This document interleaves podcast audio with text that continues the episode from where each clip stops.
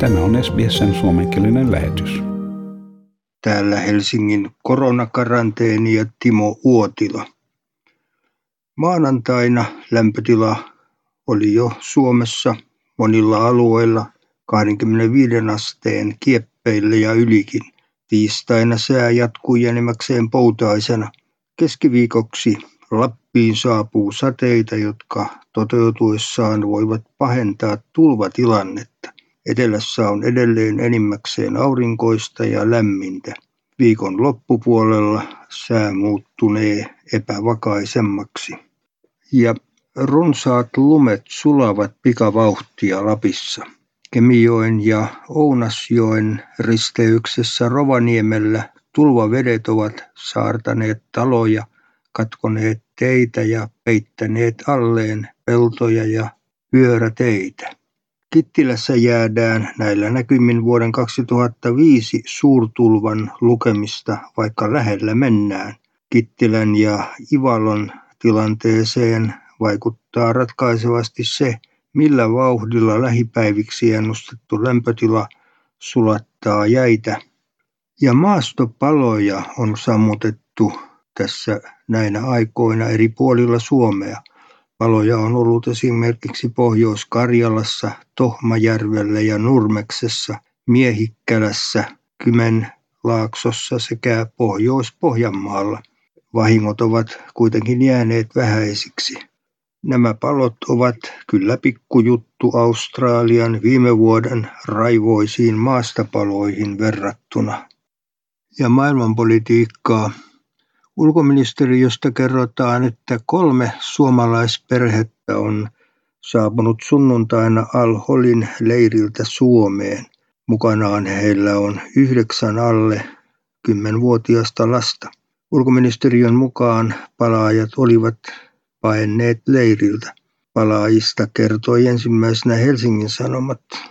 Ulkoministeriö kertoo avustaneensa lapsia ja heidän huoltajiaan. Heille on Ankaran lähetystössä myönnetty matkustusasiakirjat ja heidän paluunsa järjestettiin yhteistyössä Turkin viranomaisten kanssa.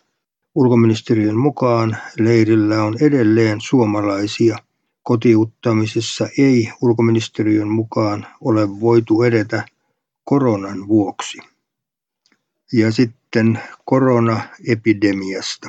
Uusimmat tiedot koronaviruksesta – Suomessa on 33 uutta tartuntaa ja neljä kuolemantapausta, kaikkiaan kuolleita 320.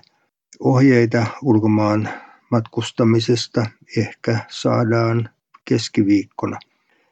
Maanantaista alkaen ravintolat saavat anniskella kello 22 saakka. Sisään voi ottaa puolet lupaan kirjatusta asiakasmäärästä ja ovet on suljettava kello 23. Hallitus purki perjantaina kotimaanmatkailun välttämistä koskevan suosituksen. Kotimaassa voi taas matkustaa, kunhan noudatetaan koronavirukseen liittyviä turvallisuusohjeita. Ja EU-komissio esittää 750 miljardin elpymisrahaa, jotta unioni toipuisi koronan aiheuttamasta talouskriisistä nopeasti. Jälleenrakennusrahastosta 500 miljardia jaettaisiin tukina ja 250 miljardia lainoina. Palaamme vielä myöhemmin tähän asiaan.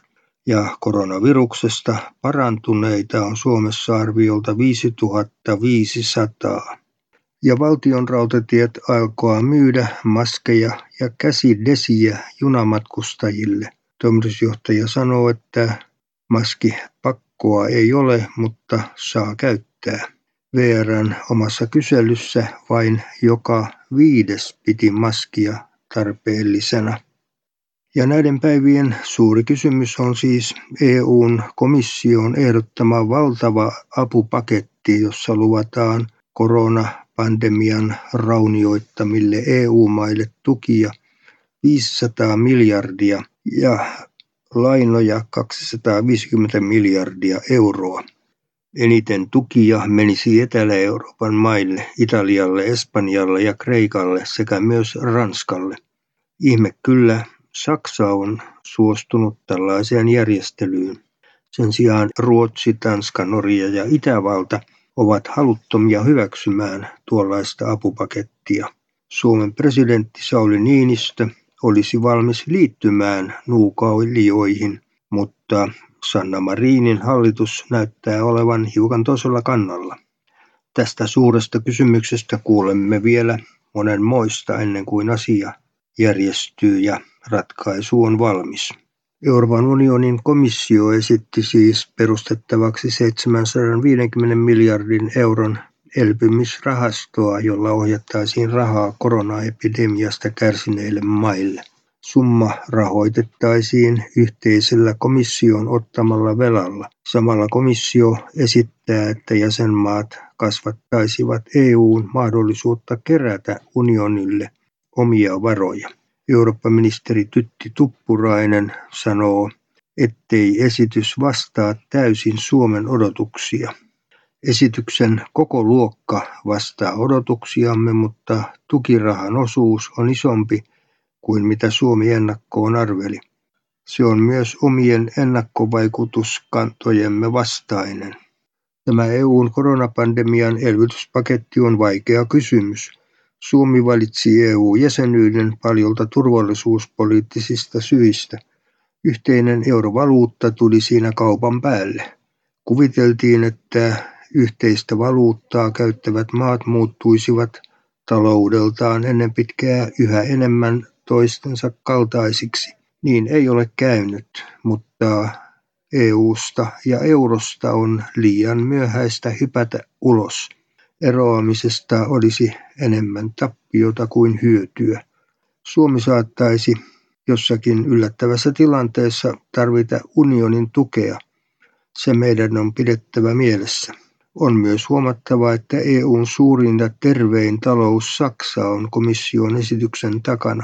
Meidän ei varmaankaan tässä tilanteessa kannattaisi liittyä neljän nuukailijamaan joukkoon.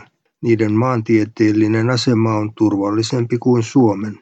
Ja presidentti Sauli Niinistö ei haluaisi toimenpiteitä, joilla Suomi joutuisi vastuuseen huonommin taloutta hoitaneista Euroopan maista.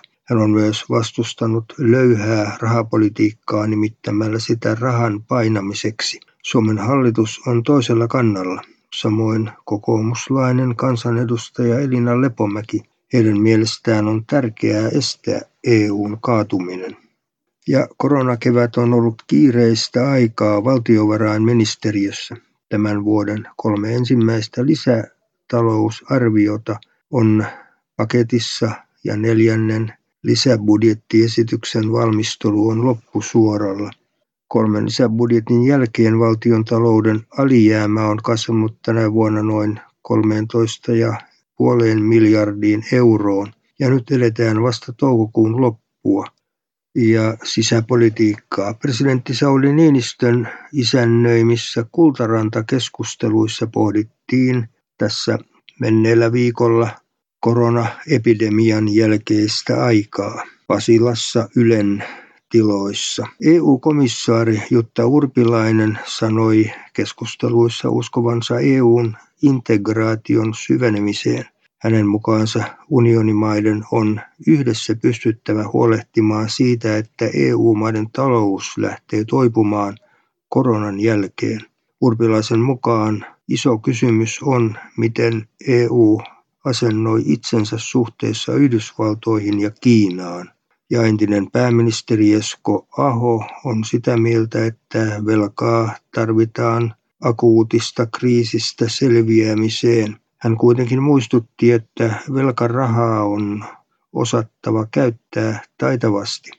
Presidentti Niinistö nosti esiin huolensa velkaantumisesta ja pääministeri Sanna Marin kiitti keskustelussa eduskuntaa joustavuudesta ja sanoi itse odottavansa normaalimpaa arkea. Mieleen jäi kirjailija Juha Itkosen lohkaisu, jonka mukaan Yhdysvalloilla on presidenttinä henkilö, jonka ei pitäisi toimia tuollaisella paikalla. Hyvä, että joku sanoi sen tuossakin yhteydessä.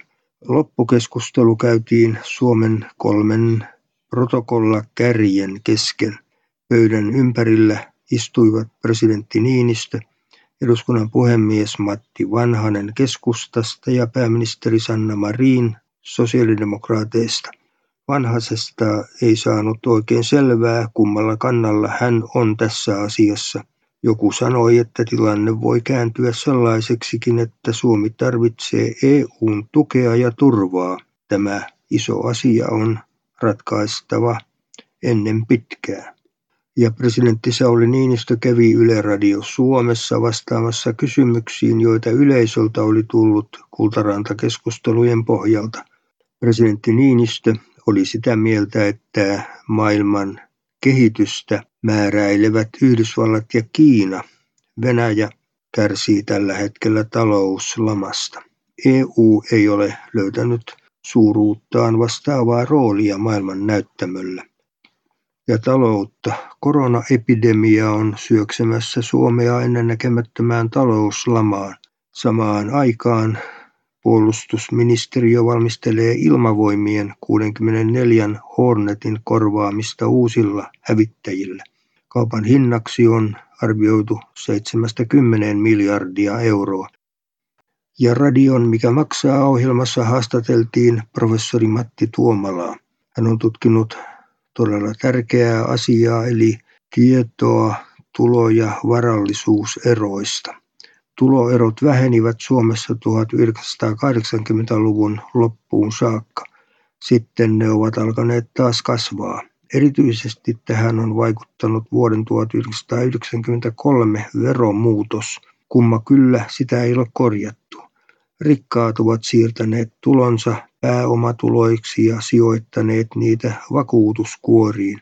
Niinpä verotus on progressiivista vain keskituloisilla – Rikkaiden verotus on päinvastoin regressiivistä eli mitä enemmän tuloja, sitä pienempi veroprosentti. Veroparatiisien käyttöä ja suoranaista verovilppiä ei ole saatu kuriin. Kun näin on Suomessa maailman muka onnellisimmassa maassa ja yhdessä vähiten korruptoituneessa, mitenkähän on suuressa maailmassa. Haluatko kuunnella muita samankaltaisia aiheita? Kuuntele Apple, Google tai Spotify podcasteja tai muuta suosimaasi podcast-lähdettä.